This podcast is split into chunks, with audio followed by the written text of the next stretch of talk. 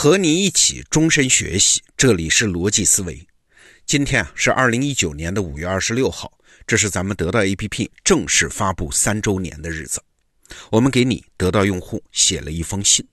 那今天呢，请允许我占用你一点时间，给你朗读这封信。这封信的标题是“我们进取的方向以及得到 APP 想为你做的事情”。得到团队致用户的第二封信。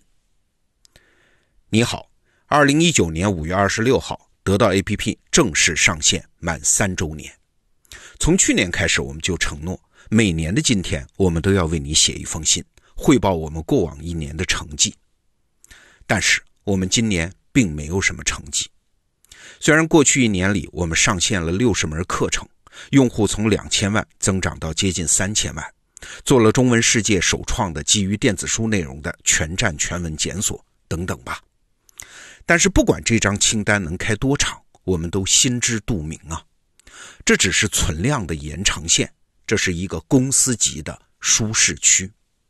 我们对自己很不满，特别是当得到的知识搜索功能启用之后，我们站在知识大厦的门口，重新审视我们做的这一切，看到了什么呢？我们看到了一排排整齐的货架呀，看到了货架上越来越多的产品呢。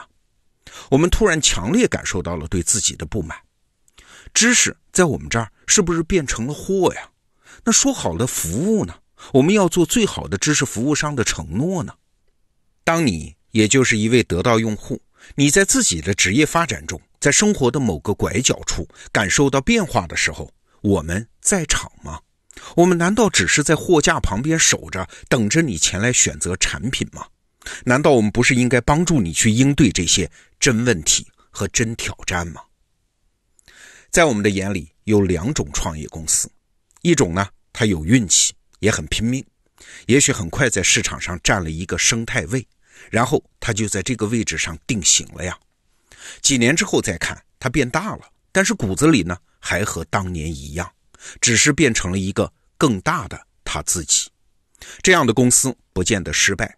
它只是在衰老，而另一种公司，它有超强的战略意志力，能够连续做出正确的决定，按照清晰的演化逻辑，一次次的进化成全新的物种。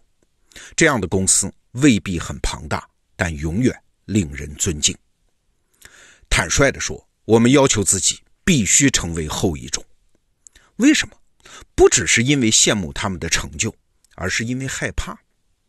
害怕我们不是根据思考去行动，而是根据位置去思考。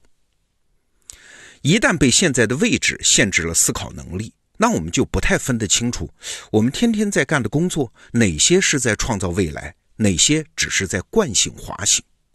新近长出来的那些东西，哪些是成就，哪些只是赘肉？我们不去做的事情，哪些是因为克制，哪些只是因为懒惰？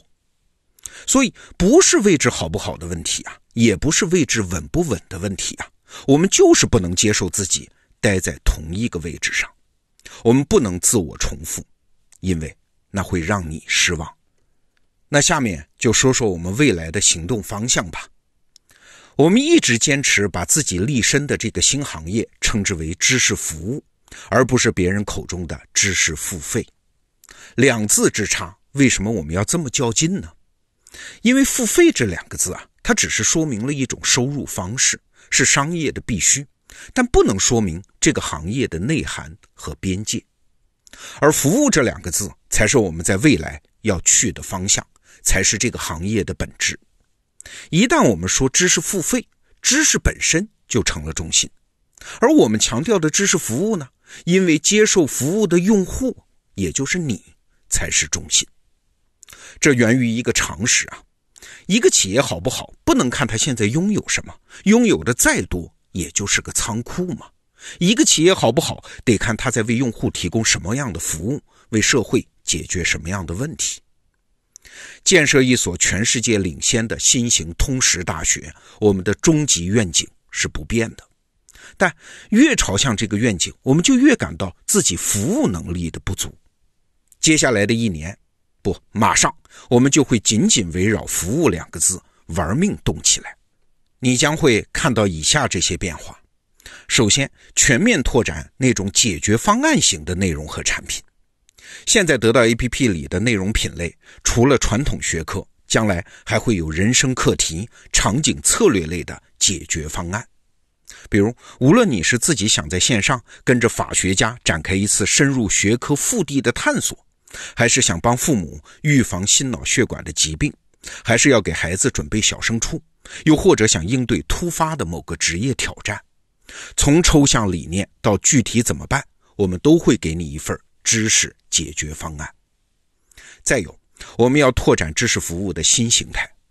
组织和壮大知识精英的互助群体，帮你构建大脑共同体。这件事儿将以得到大学为主体来进行。得到大学的线下实体校区已经开到了北京、上海、广州、深圳、杭州、成都六个城市。还有，我们要帮助用户定义和产出自己的高品质知识产品。得到大学过去一年的探索，让我们看到了另外一种可能性。我们的知识产品化的技术和手艺，现在已经可以成规模的复用了。我们可以帮助那些有思考、有积累、有认知水平的人，打造一个独有的、有洞见的知识产品。这样的事儿每天在得到大学都在发生。还有，我们要让得到 APP 成为你最趁手的学习搜索引擎，借助我们的人工智能计划，叫得到大脑。满足你的硬核知识搜索需求，让你的搜索变得更高效、更精准和更多维。基于以上的愿景，你会发现得到将不只是一个 APP，甚至不只是一个互联网产品了。它不再是一个虚拟世界中的存在，它拥有了在现实世界的肉身。那说到这儿，也许你会有一个担心了：摊子铺这么大，品质保障怎么办？今天我们同时发布了5.0版的得到品控手册，这是一个开源计划，每年迭代，你可以随时搜索免费下载。看完之后，你可能会感到放心。我们不敢放松对自己的要求的，得到 APP 仍然是那个有节制的、只做精品的知识服务平台。事实上，我们之所以能做那么多的事儿，这恰恰是严格品控、严格自律的结果。有一句话叫“自律让我自由”，此言不虚啊。也许你还有另外一个担心，今天这封信好像是在反复强调我们求变的决心。那么不变的东西是什么呢？一句话，我们要为用户提供活的知识，帮助学习者应对真实世界的种种变化。